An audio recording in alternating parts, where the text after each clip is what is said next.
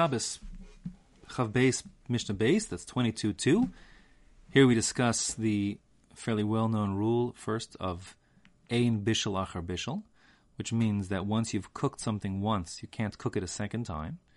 So the Mishnah says, Kol Shaba B'chamin Me'erev Shabbos, anything which was in hot water on Erev Shabbos, meaning you, you boiled it, you boiled that chicken.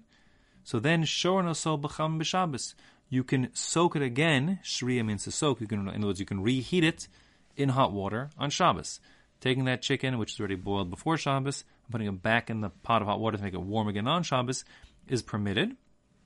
And this, that's the idea of putting something back on the blech to warm up and that kind of thing. If it's been cooked once already, um, you cook it a second time. I don't want to convince, confuse or want to clarify two points right away. Number one is this Mishnah is talking about a, a yavesh, a davar yavesh, a dry thing. Um, the rules are different if you're reheating liquids. In fact, you're not allowed to reheat liquids. Um, once liquids have cooled off, they may not be reheated on Shabbos a second time. Um, I should say, yeah, correct. Um, there is a machlokas between the Machaber and Ramah what it means to be cooled off. According to the Machaber, cooled off means it's gone below Yad Soledes Bo, about 45 degrees Celsius, 110 or so Fahrenheit, something like that um, at that point to reheat the liquid is usr. Uh, and the other clarification I want to make right away is don't get confused between ein bishul or bishul. If it was cooked in water, to re cook it and reheat it up in water is permitted. Assume we're about something dry, and that would similarly be true ein afia achar afia. If you had baked something in the oven, you could reheat it up with dry heat a second time. That's also true, but we are concerned about baking after boiling or boiling after baking. So the Mishnah doesn't discuss that at all, but Allah you have to be very careful of that. Okay? Now, if something hadn't been cooked before Shabbos, again, cooked in water, so then you would not be allowed to do Shriya. You couldn't soak it in water to heat it up, but you could at least rinse it off with hot water to maybe soften it and clean it and that kind of thing. So it says, V'chol shalo b'chamin me'erev Shabbos, any food which had not been in a pot and heated before Shabbos, and cooked before Shabbos, you can't, um, while, you, you're not allowed to put in hot water. You could, hadacha is rinsing, like a mediach is a dishwasher. You could, you could, yes, rinse it, um, with hot water on Shabbos, meaning just in the outside layer. That would be okay, because that's not going to cook it. Now, there is a machlokus Rishon on what we mean by rinsing here. Do we mean what we would call now irui, pouring out of a container that was a kli rishon, meaning that this is the pot or kettle that was on the fire, and now you're using that hot water to pour onto your um, your your cold and raw food, um, if that's allowed. And there are those who say yes, we could even do irui from a kli rishon. Um, however, um, and that's the Rashbam Shita, but most learn um, that Irui Klirishon does cook, at least B'chtei Klip, at least the outer layer of it. And that being the case, our Mishnah, when it talks about Hadacha, rinsing with warm water or hot water, we're talking about water that's already in a Kli Sheni. So that means, again, Klirishon was the actual pot that was, or kettle that was on the fire.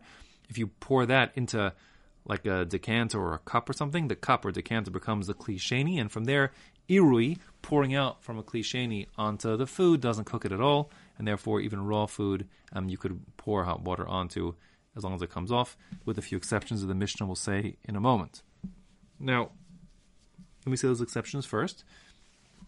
Um, they are chutz with the following three exceptions: min hamaliach hayashan, a salted food which is very old, meaning you salted this meat a year ago. We're talking about old means twelve months, a year. So it's a year old salted meat to re constituted or whatever it is by pouring hot water over it, even from a klisheni, um, that would be the making it now edible again from food that was inedible, and that being the case, it's going to be forbidden.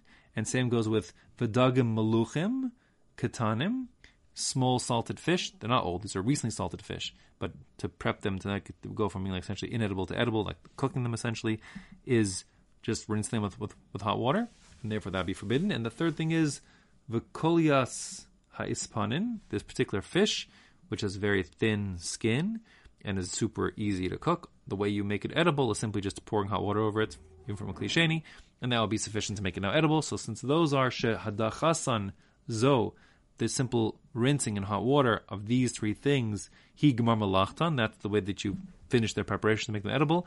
That's equivalent to cooking or gmar malacha, um, and that would be forbidden. And therefore, those three things are exceptions to the rule.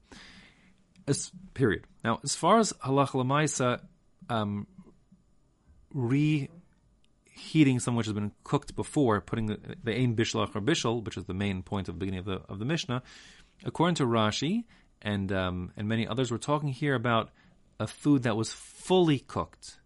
But according to many, and we machmer for this, if you had food that was boiled but not fully cooked, it's still rare. It's ma'achal ben drusai. It's edible as is, but really it would be better if you cooked it more. Such food um, may not go into a kli rishon, like a you know you can't you can't reheat it on Shabbos to recook it further because it will get cooked further, and that already will be an isser Torah of further bishul. So halach lamaisa, we're only allowing you to the ein bishul achar bishul rule if it's mavushal kol tzarko, the rule of there's no boiling after boiling it. We're saying you can yes you can re I should say cooking. There's no cooking after cooking. Um, we're saying yes you can reheat it up in water, um, but that assumes that it was fully cooked the first time.